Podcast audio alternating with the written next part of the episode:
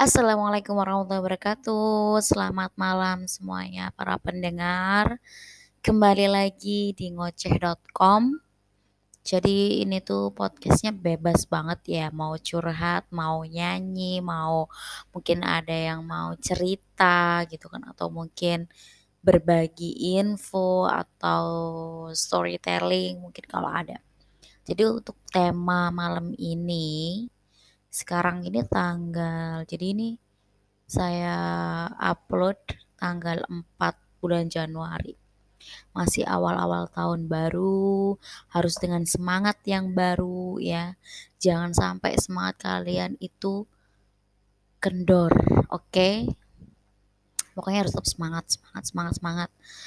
Apa pun yang terjadi di depan jalanin aja.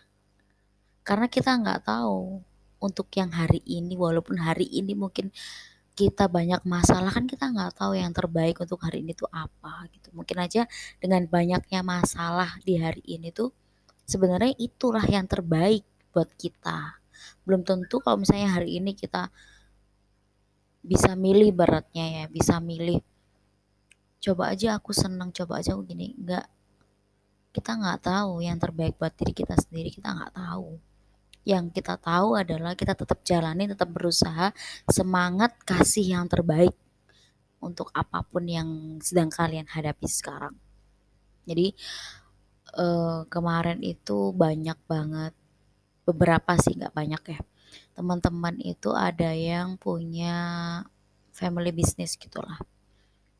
Jadi ceritanya kebanyakan family business tuh uh, banyak problem ya maksud itu.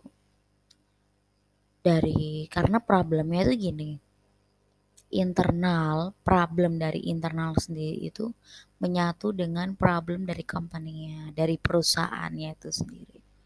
Akhirnya ya tetap seperti itu gitu tapi kita nggak bisa. Kita nggak bisa yang namanya uh, menyalahkan orang tua ya. Tapi gini kadang ada satu opini itu gini. Kadang orang tua itu memberikan yang terbaik mereka tuh berusaha memberikan yang terbaik dan menurut mereka itu adalah yang terbaik untuk anaknya tapi sebaliknya gitu. Anaknya juga seperti itu. Anaknya juga melakukan suatu hal yang terbaik menurut anaknya untuk orang tuanya tapi hasilnya malah sebaliknya. Jadi mau sampai kapan pun itu nggak akan sampai ketemu kalau tetap kayak gini. Harus tetap ada yang mengalah gitu kan. Kalau misalnya anak yang mengalah itu kebanyakan pasti mereka akan mengubur cita-citanya, impiannya secara dalam. Yang mungkin punya ide apa, impiannya apa, cita pokoknya apalah yang kepingin dia capai itu pasti akan dikubur sedalam-dalamnya gitu untuk apa? Untuk mengikuti apa kata orang tua gitu. Terus sekarang kita kalau misalnya kita berpikir ya kita berpikir kalau misalnya ada orang yang seperti ini gitu ada problem yang seperti ini gitu apakah ini buruk gitu? Ada sisi buruk dan sisi positifnya. Kalau misalnya kita mengambil dari sisi positifnya yang pertama ya kan? Selagi apa yang di yang diidekan atau selagi apa yang diberi oleh orang tua kita tuh baik terima. Tapi kalau misalnya yang diberi itu adalah buruk jangan diterima. Gitu. Tapi kita sebagai anak zaman sekarang misalnya tetap kita harus berkomunikasi. Kita harus uh, jelasin lah gitu jelasin kepada beliau-beliaunya itu bahwasanya kita tuh punya ide seperti ini kita punya solusi seperti ini gitu. Karena orang pun ya ini bukan orang tua ya orang pun kalau misalnya ada solusi yang lebih baik tuh pasti bakal dipakai gitu. Dan kalau misalnya sisi negatifnya itu posisi positifnya ya.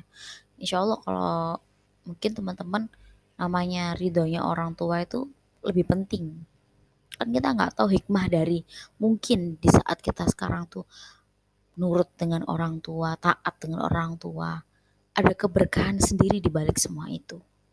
Bahkan dalam pepatah Jawa pun kalau ada anak dipanggil ke orang tuanya, yang mereka katakan itu adalah kata-kata sendiko dawuh.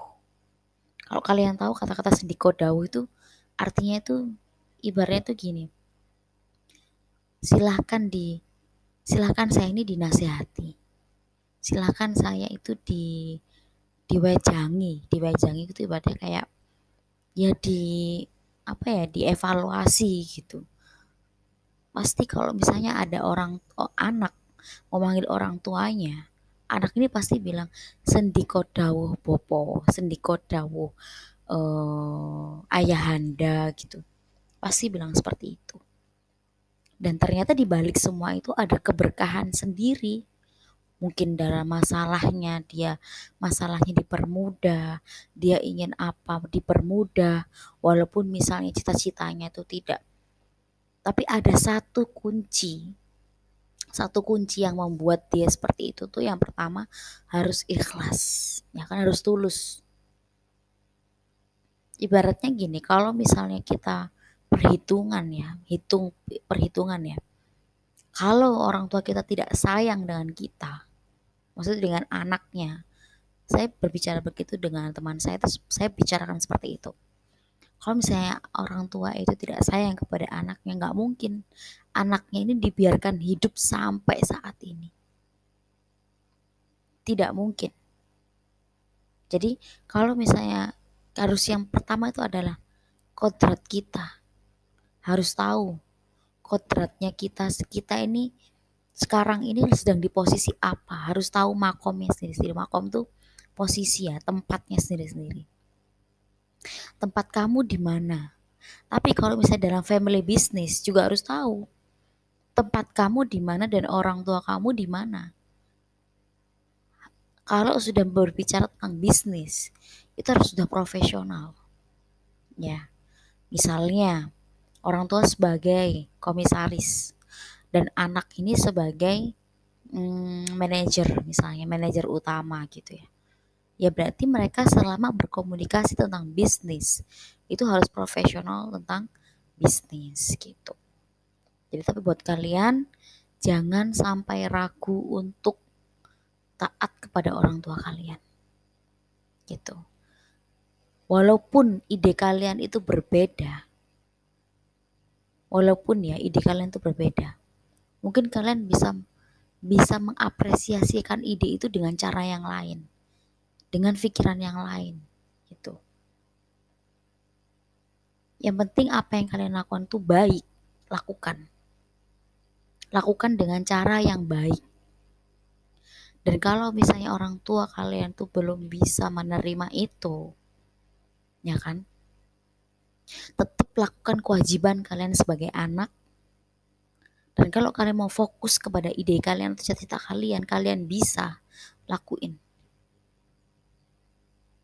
Karena kebanyakan orang tua itu berbicara seperti itu kadang karena mereka takut anaknya itu tidak berhasil. Jadi kan mungkin ya dari situ jadi anak tuh kayak jadi kurang pede gitu kan. Terus percaya dirinya tuh kurang ya pede itulah sama sama kayak percaya diri ya dari sini uh, mungkin cukup sekian ya podcast tentang masalah ini tuh ya semoga kalian para pendengar semuanya bisa mengambil hikmah bisa mengambil apa ya poin lah dari apa yang saya omongin di sini gitu. Gue semangat, gak ada satu hal yang tidak ada hikmahnya di dunia ini satu kejadian kecil pun tuh pasti mempunyai hikmah. Jadi kita sebagai manusia harus pintar-pintar mengambil hikmah dari kejadian apa yang sudah ada di lingkungan kita, apa yang sudah terjadi di kehidupan kita. Gitu. Oke. Okay? Semangat terus dalam hidup, jangan sampai mati ide, jangan sampai kurang semangat. Kalau kalian kurang semangat, cari apa yang buat kalian semangat. Thank you, selamat malam semuanya. Wassalamualaikum warahmatullahi wabarakatuh. See you next time.